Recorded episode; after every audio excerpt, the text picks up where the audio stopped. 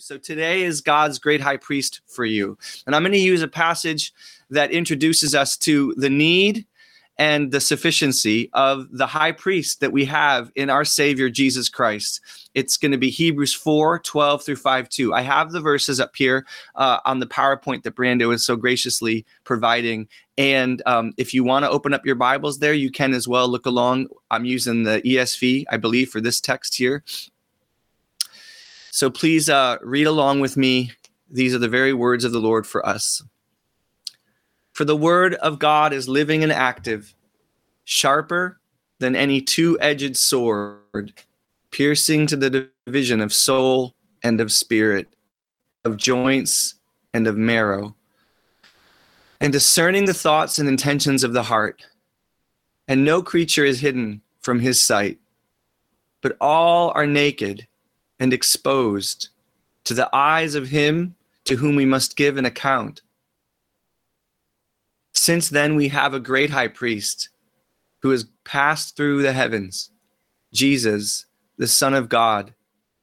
Let us hold fast our confession. For we do not have a high priest who is unable to sympathize with our weaknesses but one who in every respect has been tempted as we are, yet without sin. Let us then with confidence draw near to the throne of grace, that we may receive mercy and find grace to help in time of need. For every high priest chosen from among men is appointed to act on behalf of men in relation to God to offer gifts and sacrifices for sin. He can deal gently with the ignorant and wayward, since he himself is beset with weaknesses.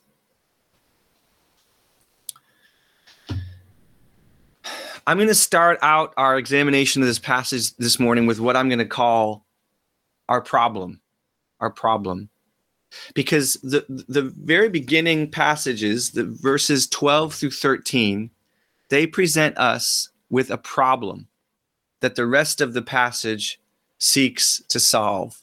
So i want to try to frame what the problem is by stating the bigger picture by of of this section of hebrews.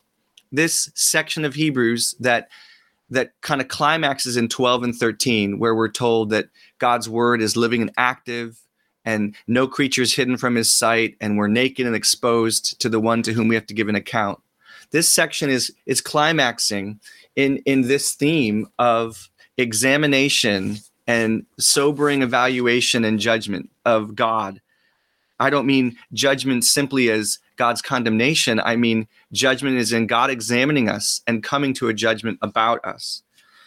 And and and so what this whole section is calling us to is to make sure that we and there's an irony here and a tension we're going to talk about but to make sure that we are experiencing the kind of faith that is authentic that we are experiencing the kind of faith that is truly saving and authentic faith and and the way that the chapter frames it is is that it's faith that continues to hold on to the truth about our need for Jesus about what he has done because of that need in being our sin bearer. Faith that continues to hold on to the truth that Jesus is the one who took care of our sin problem so to speak. It's the kind of faith that also continues to hold on to the truth that Jesus is God's Son. He is the authoritative Lord of our life, that He's worthy of a life of trust and following. Hebrews calls us, in other words, to have saving faith. And, and, and, and the tension in it is, of course, we don't give ourselves saving faith we don't save ourselves you know that, that that's the gospel core is that god is the one who saves but hebrews if you trace the thought through the book it calls us again and again to persevere in the faith that god's given us to not give up on what God has told us about his son and to not give up on following his son and thus show ourselves to have authentic saving faith. And there's tension in there. I can't avoid it. I've, you know, personally, I've I've struggled with this tension for as long as I've been a Christian, whether I've known it or not. But this idea that I, I'm called to hold on to the truth that God saves me of his grace, that my salvation is secure in what Christ has done, that it's not of myself, it's not by my works, it's all of grace. And yet, God calls me to persevere in continuing to believe him, to believe him for his salvation, and to trust him for what he calls me to in following him, in obeying him. So in Hebrews, we see that our faith is to be a true, authentic faith. And in Hebrews, we see that if our faith is true, authentic faith, it's going to show in our lives. It's going to show itself truly in our lives. Hebrews and the rest of the Bible tells us that if we really believe in Christ and he's changed our hearts and saved us from our sin, then that will look like something. It will show itself. It will show itself in various ways that the book describes. It'll show itself in our continuing to fight to rest in what Jesus has done for us. It will show itself in our continuing to also fight our sin, to obey Jesus and follow him, even when it is hard. It will show itself in our continuing to come back to Jesus when we fail again and again, as we will. Another way of putting it is that real faith is faith that continues to pursue a life of holy love for Jesus, for our neighbor. That that real authentic persevering saving faith is the kind of faith that shows up in our pursuit of a life of loving God and loving our neighbor. That's a holy life, loving God and loving our neighbor. And in, and in one sense, this is really clarifying. Like it's it's clarifying. Like we we can't say we belong to Jesus if we don't seek to follow him. We remember the words of the Lord in Matthew, I believe, when he says, Why do you, he says to the crowd, Why do you call me Lord, Lord, and not do what I say? Why do you say that you believe that I'm really the Lord, but you have no interest in truly following me? So it's clarifying. Like James clarifies it this way faith without works is dead. If you say you have faith, but nothing shows up in your life, there's no following the Lord. There's no loving your neighbor. Can such a faith, James says, really save a person? Hebrews 12, 14, the book we're looking at, it puts it this way in various places. One of the ways it puts it is this Pursue holiness, without which no one will see the Lord. Pursue holiness, without which no one will see the Lord. We might remember Jesus' words in Luke 9, 23. If anyone comes if anyone would come after me, let him deny himself and take up his cross every day and follow me. So it's clarifying. It, it, helps us understand what real, authentic, saving faith is and does operationally in our hearts. It shows itself. It shows itself. But it's not just clarifying, it's also sobering I mean, it's not just, oh, okay, that's what authentic faith is. It's also like, oh, crud. like, that's what authentic faith is. Like, oh my goodness. Like, that's startling. That's um, uncomfortable. That's not as happy as I want it to feel. What happened to I, I said a prayer and and I, I you know I, I accepted Christ when I was five or hey once saved always saved. What happened to I, I I believe the gospel. I believe He's the Son of God. Well, all those things are true, but there's a more robust, more rounded picture of faith in Hebrews that we're called to see. And it's a sobering picture. It's a difficult picture because the truth is, the things that saving faith exhibits this following Christ, not giving up on him, fighting our sin, not giving up on that, coming back to Him when we fail. Those are things that we often naturally don't want to do. We don't want to exhibit that kind of showing of our faith, if we might call it, in obedience. We don't naturally want to do hard things. And this is a problem, Hebrews 12 through 13 tells us, because there's no fooling God. That's what that first section is about. There's no fooling God.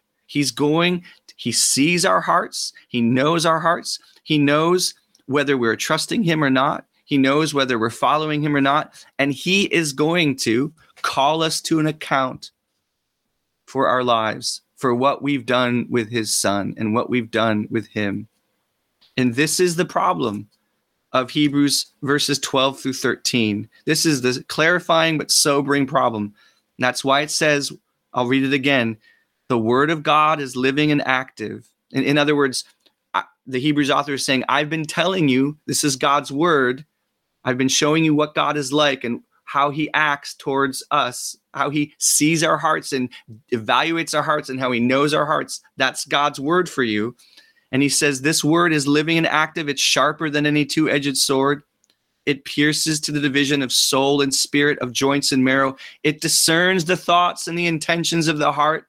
And no creature is hidden from his sight, but all are naked and exposed to the eyes of him to whom we must give an account. That's the problem. We can't escape God's perfect gaze that knows all things about our hearts that evaluates our faith to see if we persevere, to see if our faith is just words and not heart. That's sobering. It's challenging. It's it's scary. But then we move on from the problem to the most beautiful, amazing, almost startling solution of how God Himself comes and graciously, compassionately, tenderly meets us in that problem. He says this, the writer of Hebrews Since then, we have a great high priest who has passed through the heavens, Jesus, the Son of God. Let us hold fast our confession. For we do not have a high priest who's unable to sympathize with our weaknesses, but one who in every respect has been tempted as we are, yet without sin. Let us then with confidence draw near to the throne of grace that we may receive mercy and find grace to help in time of need.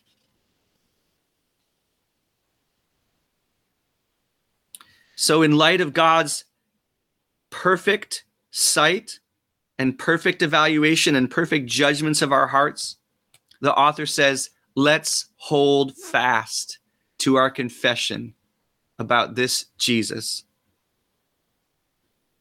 Don't give up on this Jesus. Don't give up on God's very own Son given for you. And here's why we should not give up on him as both our Savior to hope in and our Lord to follow. This is the, the solution. God is now giving us reasons, amazing, beautiful, hope giving, life saving reasons why we should not give up on a wholehearted, robust faith, on a full faith that says with our lips, Jesus is who he says, but also follows with our heart and fights our sin and keeps getting back up when we fall.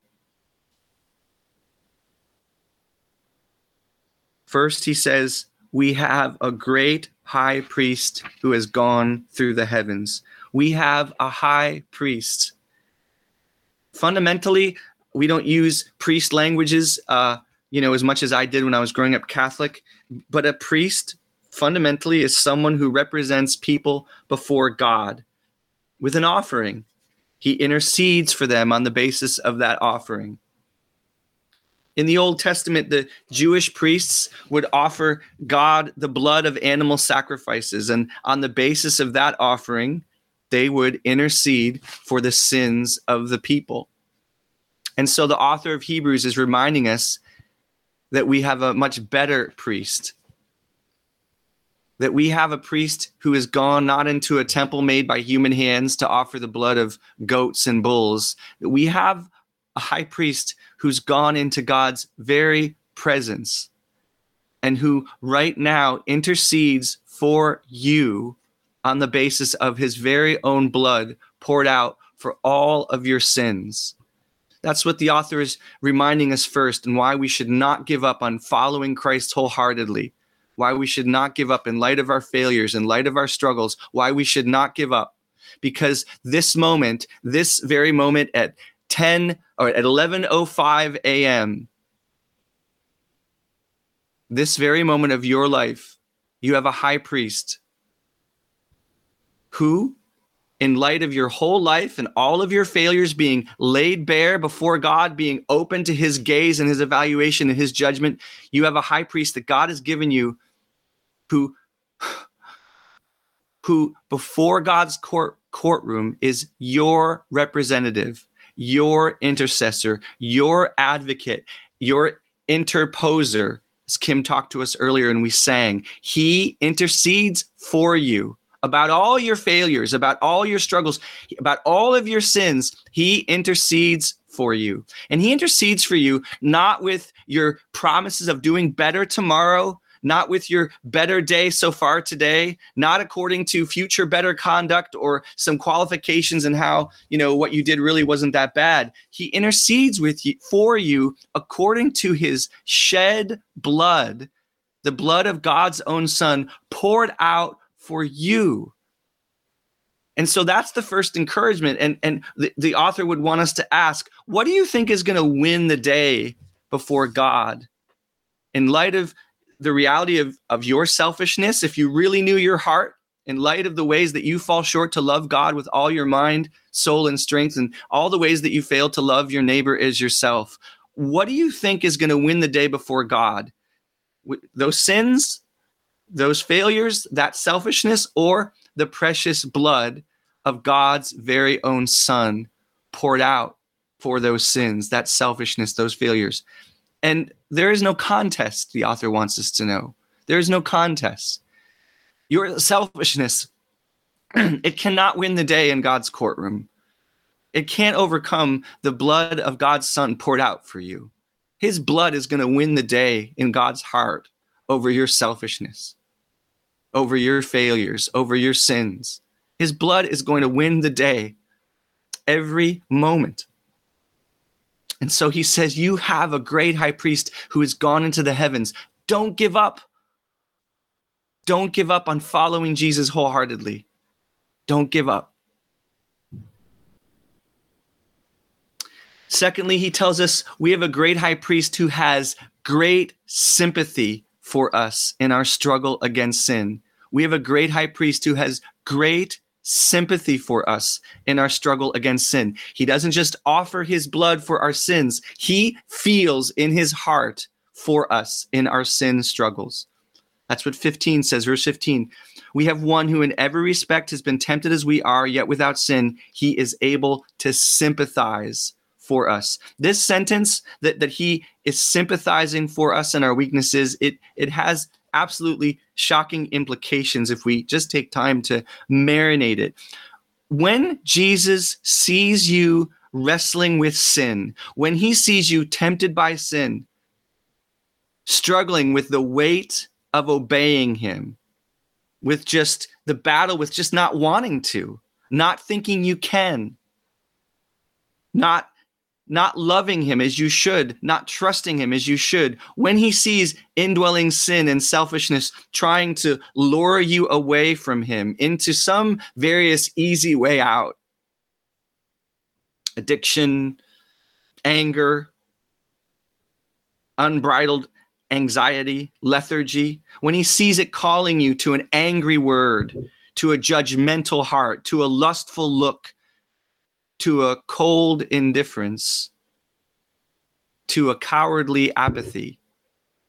When he sees you experiencing the profound vulnerability you have to those things that draw you away from him, when he sees you experiencing the profound vulnerability you have to those things that are seeking to draw you away from him, do you know what happens in his heart towards you?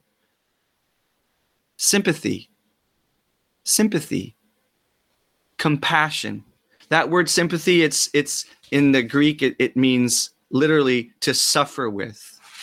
To suffer with. And it's how we get our our the Latin word that turns into compassion. Come, you know, co, passion is suffering. Suffer with, co with, passion, suffering. Jesus suffers with you.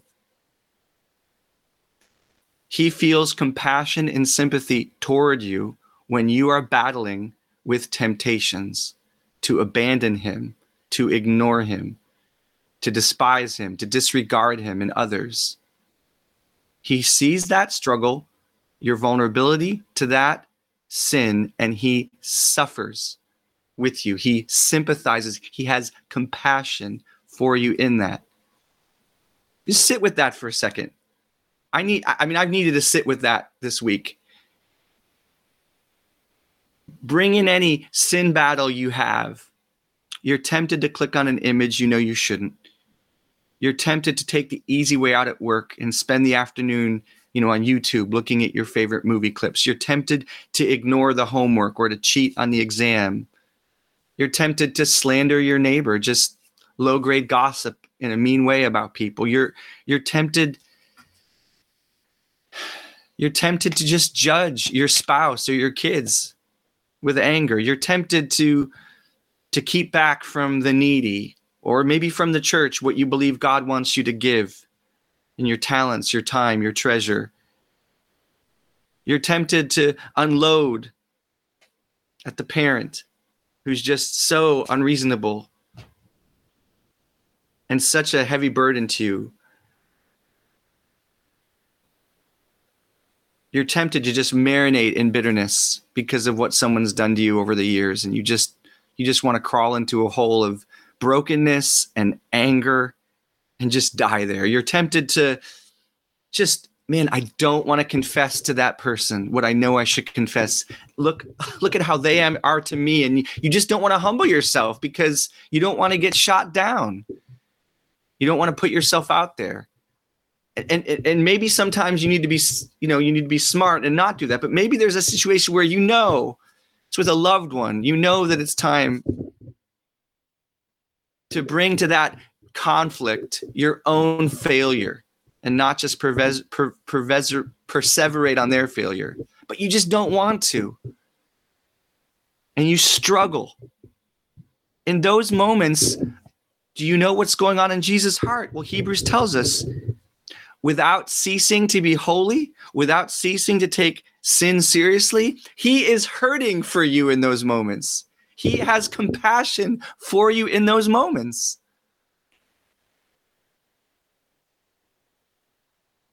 He feels deeply, deeply for you in those moments. He feels deeply for you in those moments.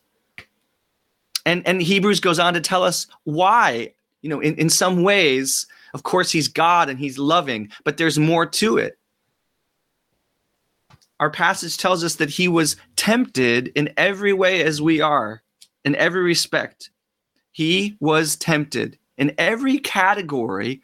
You know, he wasn't tempted with the internet not working. He wasn't tempted with um, your wife forgetting to fill up the gas. He, he didn't go through those in our year 2022 issues, but those categories of tempted to be impatient, tempted to be angry, tempted to be lustful. He he those are all categories that he knows. It it doesn't have to be the precise technical definition of what we go through, but those basic categories are, were more real to them, more real to him than they are to us. He was tempted to be jealous and bitter. He was tempted to be furious and condemn. He was tempted to be sexually immoral. He was tempted to be controlled by fear and anxiety and give up on God. He was tempted to mistrust God. He was tempted to be lazy, to be indifferent, to put his hope not in God, but in his ability to manipulate his way out of a situation or exploit people for his own comfort. There is no category of human experience in temptation you will ever go through that Jesus cannot relate to. He went through it too. And he never sinned. He never sinned. Jesus never let those temptations do what they often do to us, entice him away from God. Never. In, in every single temptation, he fought. He set his face like flint to put his hope in the Lord, the Lord's deliverance through the Spirit, and to obey his Father in every case. And that's really good news for us. It, it, it means that he knows the pain and the power of temptation even better than we do because he never gave into it. A guy named B.F. Westcott tries to put it this way Jesus' sympathy with the sinner in his trial does not depend on the experience of sin, but on the experience of the strength of the temptation to sin, which only the sinless can know in its full intensity. In other words, as soon as you and I give in to the temptation, it goes away. But if we were to continue fighting it, it may increase in its intensity to a place that we wouldn't know when we give into it. In other words, if we give in when temptation gets to level five, we don't know how hard it would have been to resist temptation at level 10. Does that make sense? If we give in at level five, to be lazy, to be angry. We don't know what it would have been like to stick it out for another 10 minutes and given when temptation got to level 10. Jesus knows what it is to face temptation down at level 100. He knows what it's like to feel that pain, to feel that struggle. It hurt him. He felt the full weight of sin's call and he never gave into it. He fought until he won every time. And for him, that fighting, just like it very often does to us, it meant suffering. It meant denying himself. It meant instead of, I mean, when we get when we finally unload in that conflict with that person and we say, you know, we're, we're just listening, we're just listening, we're just listening, and then finally, ah, we get right back at them. You know, oh, it just feels like such a release. The walls are broken down. We're just hitting right back. Temptation's over. If we sat there and we listened and we felt the pressure externally from their sin against us. We felt the pressure internally from our desire to just pound back instead of love our enemies. Uh, it would be harder. It would be harder. And I know you know that because many times by God's grace, you do push all the way through and you do bite your tongue and you do experience that suffering of what it was to bite your tongue. Jesus did that every single time and he suffered through it all his fighting against his sin or against temptation to sin he never sinned his fighting it meant suffering hebrews 2.18 tells us that he suffered when he was tempted and because of that it says he is able to help those who are tempted he suffered when he's tempted all the way to 11 or all the way to 100 and so he's able to help us who are struggling at level 10 hebrews 7.15 tells us that on earth Jesus prayed with loud cries and tears. He prayed to God with loud cries and tears to him who was able to save him from death. Jesus suffered through life as a human, struggling to rely on God and not give in to sin. And now that experience of suffering against sin's lures and enticements, of that suffering through that vulnerability to want to walk away from the Lord and give in to the easy way, it fills his heart for compassion for you. When you feel those pangs every time, he's filled with compassion. You know, I think we can tend to think that it was easy for Jesus to be Jesus, like when it comes to following God. That his perfection meant this kind of almost Vulcan like emotionlessness but that's not at all the picture we get from scripture.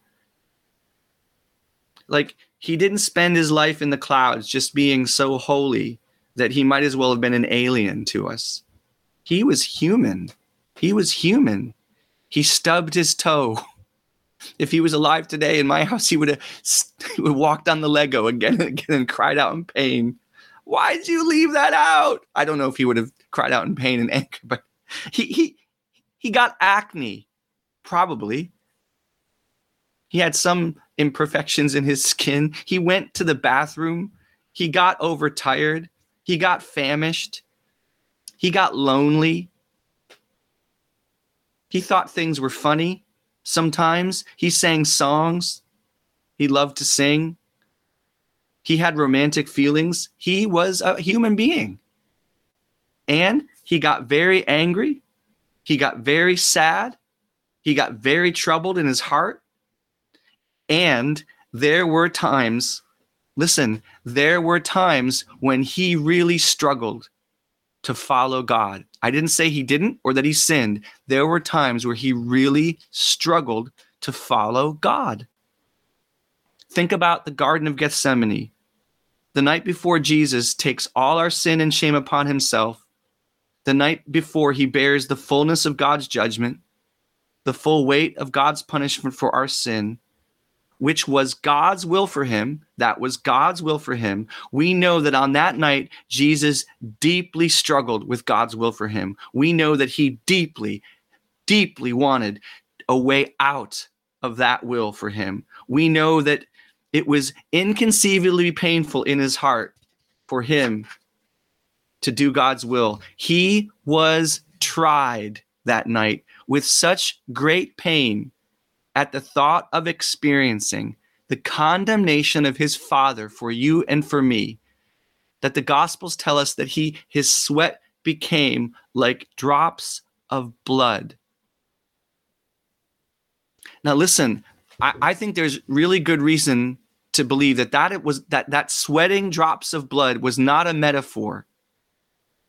Did you know there is a rare medical condition called hematidrosis hematidrosis that causes the blood vessels around our sweat glands to burst, causing blood itself to seep into our sweat.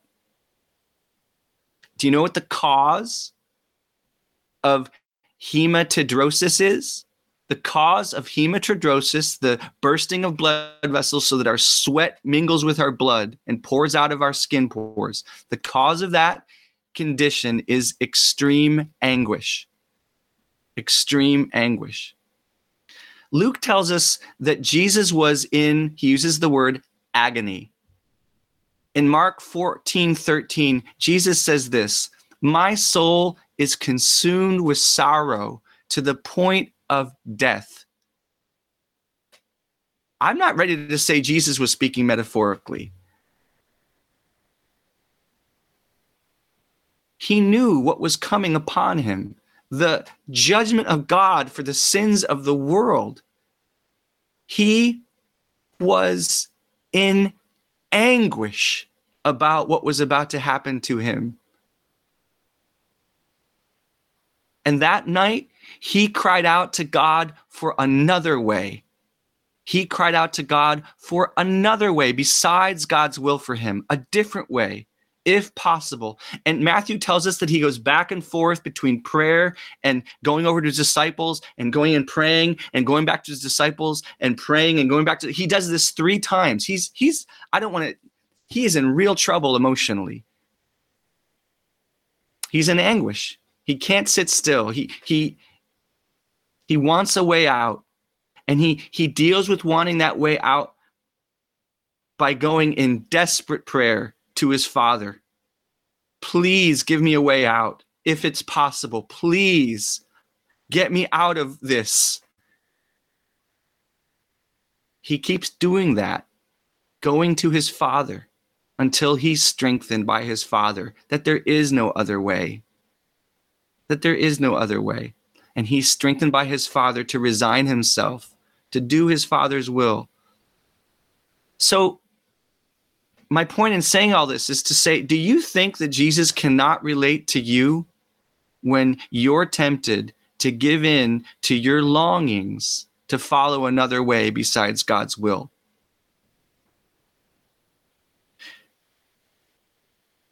Jesus knows what it's like for you to feel incredibly weak when it comes to following God.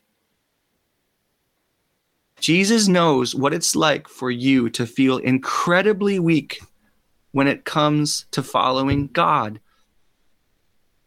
And he knows how to endure that weakness until he says, Yet not my will, but yours be done. And so now, when he sees you and me weak in our battle with, you fill in the blank, weak in your battle with anger, bitterness, hopelessness, lust, whatever it is, he feels compassion, deep sympathy, born out of his own experience as a human, vulnerable to deeply wanting a way out.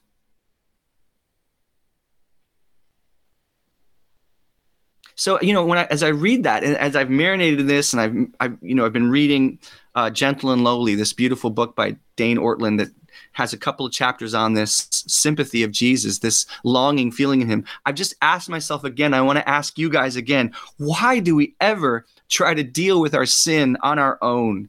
Why do we ever try to deal with our sin on our own? Because don't we? Don't we?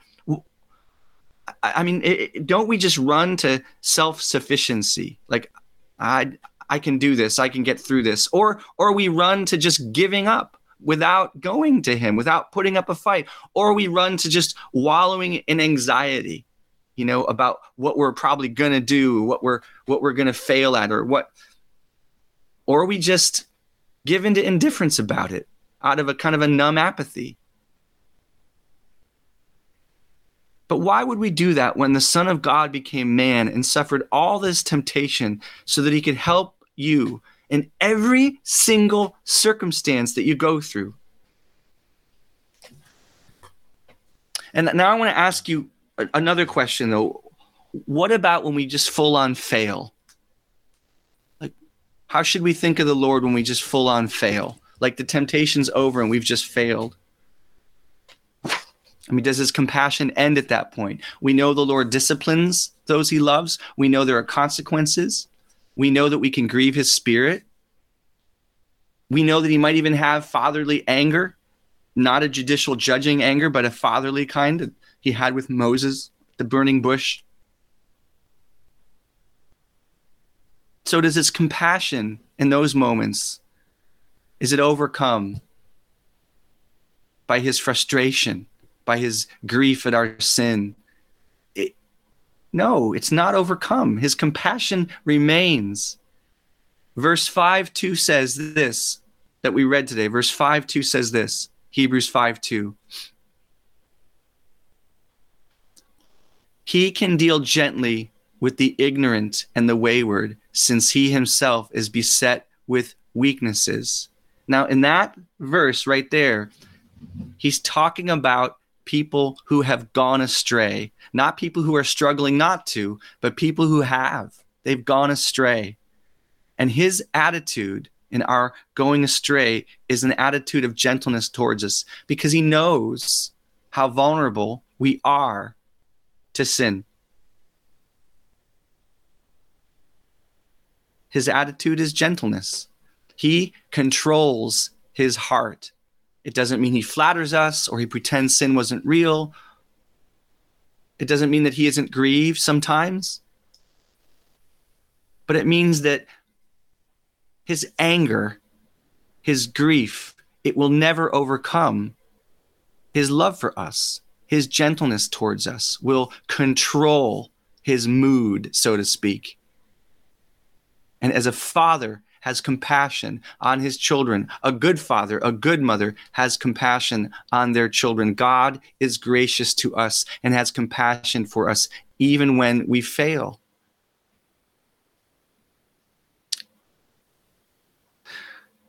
So, what this means is that when we have failed, when we stray from Him, we must not fear coming back to Him we must not fear coming back to him. We're going to feel unworthy. We're going to feel undeserving.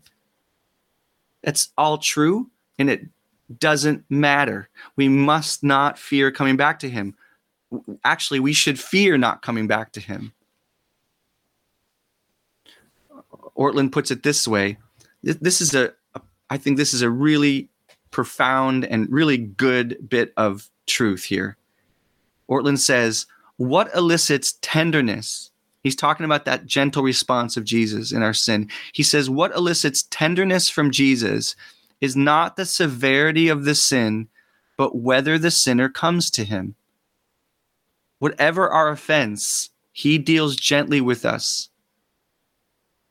If we never come to him, we will experience a judgment so fierce it will be like a double edged sword coming out of his mouth at us. Now, Ortlund's talking about walking away from Jesus and never coming back to him. And he says, if we never come back to him, we will experience a judgment so fierce it will be like a double edged sword coming out of his mouth at us. That's what the first couple of verses in Hebrews 4 today told us. But then he says, if we do come to him, as fierce as his lion like judgment would have been against us, so deep will be his lamb like tenderness for us. We will be enveloped in one or the other. To no one will Jesus be neutral. So, to kind of sum up, when we have strayed, when we have gone astray from Jesus, we must not fear coming back to him. We must fear not coming back to him because Jesus' compassion will not fail if we come back to him. It embraces us when, having fallen, we turn again to God through him. John tries to say it this way in his first letter My little children, and I have that slide, I am writing these things to you so that you may not sin. But if anyone does sin, we have an advocate with the Father, Jesus Christ the righteous. He is the propitiation for our sins, and not for ours only, but also for the sins of the whole world. This is very similar to the author of Hebrews saying and making clear that, that when we fail, Jesus is gentle with us. When we fail, Jesus remains our advocate. He remains our defense against condemnation that we might deserve. He remains our intercessor.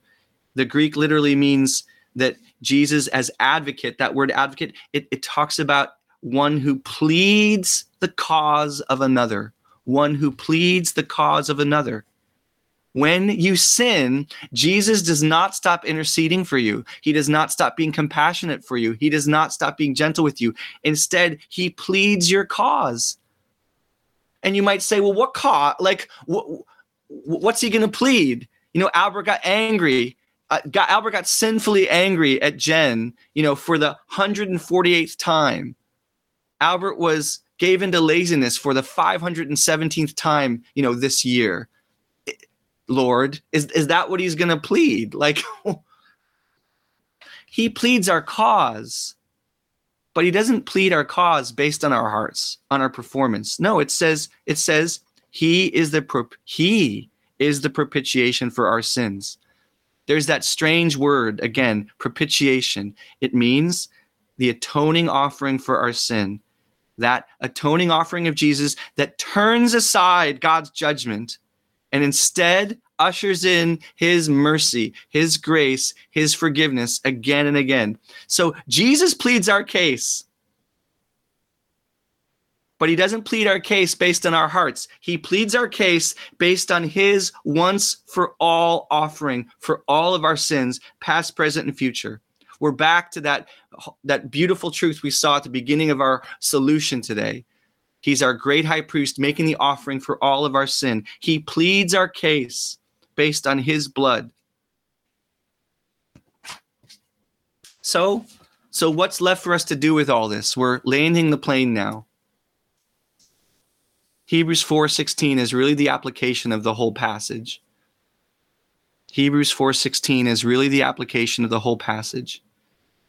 And the application for us is let us then with confidence draw near to the throne of grace that we may receive mercy and find grace to help in time of need. Here's the conclusion of this passage. Let us draw near. Let us draw near to the throne of grace to receive the mercy and the grace that we need in our time of need. The application is you and I are commanded to come to God anytime, every time we're in need, in temptation, in failure, come to God, in struggle, when we've sinned, come to God. Before we've sinned, after we've sinned, come to God and know confidently we will be met with grace and mercy. That's the application. Brothers and sisters, if we're to have a persevering faith, an authentic faith, a faith that lasts, a faith that doesn't give up, a faith that wants to be genuine, a faith that wants to battle with sin and, and give in to love and give in to goodness, if we're to have that kind of faith, we must and we will be those who come again and again and again to God for his grace and mercy because we're going to be people who fight against sin and fight for faithfulness, not relying on our own character or our own moral fortitude or our own ethical might, which is going to let us down, which is never going to be enough. We're going to be those who rely on Him, who come to this gentle, compassionate God, and we who's suffered so much so that every moment he has compassion for us in our struggle. That's the whole point. God sent his son to us so that we might always come to him all the time. He sent his son to us so that we could live lives always coming to him all the time. I mean, always. I mean, always, all day, anytime. Like, spend as much time as you can in the attitude of your heart in his throne room because it's not like if you if you really think about it if, if you really do the evaluating like it's not like you're never not needy. Like when are we not really needy? Like just set up camp in the throne room. Just bring your sterno and your sleeping bag and your pillow and some and just and your you know your mac and cheese and just stay there. Like just stay there. Like that's that's I want you to be your your resolution for 222 for 2022. I'm just going to camp out in God's throne of grace and mercy because I'm either leading up to a struggle with sin or in struggle with sin or I've just blown it. So I'm just going to just camp there. But I, I do I do want to ask you to reflect for a moment. What is in your heart right now? What is in your heart right now that you think God wants you to grow away from and into? Like like what is is there is there something in your life right now some besetting sin that you just are struggling with so much that you just can't overcome? That, that there's a battle with bitterness maybe instead of love. There's a, a war with hopelessness instead of trust. There's a, a battle with laziness or apathy or lust that you just feel like you're just you just can't beat you can't break out of like, what is just too big for you right now? What's been too big for you in 2021? I want to encourage you on the basis of everything we've said. Jesus knows that already. He knows what it feels for you to struggle and be bound and to fail. And he does not have condemnation for you at all. He only has compassion for you not condemnation. I'm not saying he's not grieved. I'm not saying there isn't some sort of fatherly anger at times, but it doesn't ever eclipse his compassion. He has no condemnation for you, no condemnation, no judgment for you. He has compassion for you in that. He feels the pain of that in your life, and it hurts his heart. It hurts his heart because any of the condemnation, he's taken care of that on the cross. He's judged that in his son already. There's no judgment left for you. There's just, there's just, hey, I want to help you. I want to help you with this. And guess what? I can help you. Will you believe me that I can help you? That's what he's asking of us. Will you come with confidence? Maybe it's a mustard seed. But may the Lord's word work something in your and my heart to say, yeah, this is how good he is. This is how good I need him to be, that he would help me in this because I'm so tired of this. It's such a struggle. It's so painful. But if I know that Jesus hurts in my hurting in this, like I'm gonna, I'm gonna come to him more. I'm gonna hope in him more. Eh, I, I wish I could. There are some stories I just, I, I feel like, there, you know, I can't name names. I can't name perfect certain situations.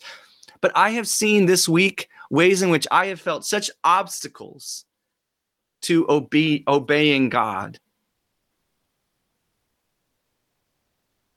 to saying things that I shouldn't say, or to saying things that I know I should say, but I just I just can't. Like I I just feel like everything on the front end in, in several situations this week has just been I can't. I can't. I can't say that thing to that person. It's too hard. It's too hard. And oh my gosh, realizing, you know, if I don't, that's terrible. I can't give you the details. It'll, it'll, like, there are just things this week that I've seen I've needed to do the idea of not doing them has been so awful to think that I, I won't do it. And other things where I just don't want to do them. I, I just, it's too humbling. It's too hard. Too many failures, you know, to, to get back into the ring again. And, and, I mean, some massive quitting points, some massive no way, no way, no way, like historic. And also, like, man, what a failure I am to not say that thing to that person. Like, how can I be a pastor and not say that? and dreading it, you know, or in, in the case with some a conflict with Jen this week, like I don't want to go back to her and and eat crow again. Like, no, no, no, no. And you know what? Because I've been marinating here, I think what I've done more than anything this week in those situations, I have just said to my soul, there is nowhere else to go for you, Albert. Like, this is either true or you've got nothing. And I have camped out in those in those areas i've in those quitting points i've camped out in the throne i've just said lord i'm gonna with even a mustard seed of faith i'm just gonna believe that you care about this that you're hurting for me right now that you're sympathetic i don't deserve it but you actually are sympathetic for me you're compassionate for me in this place and you're gonna help me. Like you know exactly what i need to get me off the floor to get me across the line. You know exactly what i need and and he has. I, I, he has in a couple of ways this week that are just mind-blowing to me. Mind-blowing. And that's not the first time and so often my failure is just not going to him like so that's so often that's the crux of my failure is i just don't go i don't draw near i don't draw near so this year, 2022, let's be the people who draw near. Let's camp out. Let's set up the sterno kit. Let's set up the sleeping bag and his throne. Let's just get used to drawing near every day, a hundred times a day. Just be glorious beggars. just keep asking, keep drawing near, keep banking on his sympathetic, patient, kind compassion and his great power to get us out of stuff that we never, never could get out, of ourselves. Let's bank on him. Let's put our hope in him. Amen. Amen. Lord, please let this year be a year where we we use our great high priest, our sympathetic, sufficient, merciful, gracious Jesus, gentle and compassionate. Let this be a year we use him like we never have before. We make use of this gracious high priest, this throne of grace, like we never have before. Please, God, please give us the grace and mercy we need right now to be convicted that you're here for us, that we desperately need you, and you are fully here and able and sufficient, Lord. Lord, let this be the year, like no year before, of our great high priest in our lives. Drawing near, drawing near, drawing near. Lord, let us draw near again and again. Let us not grow weary of drawing near again and again and again and again. And Lord, please meet us as we do because of Jesus. In his name we pray. Amen.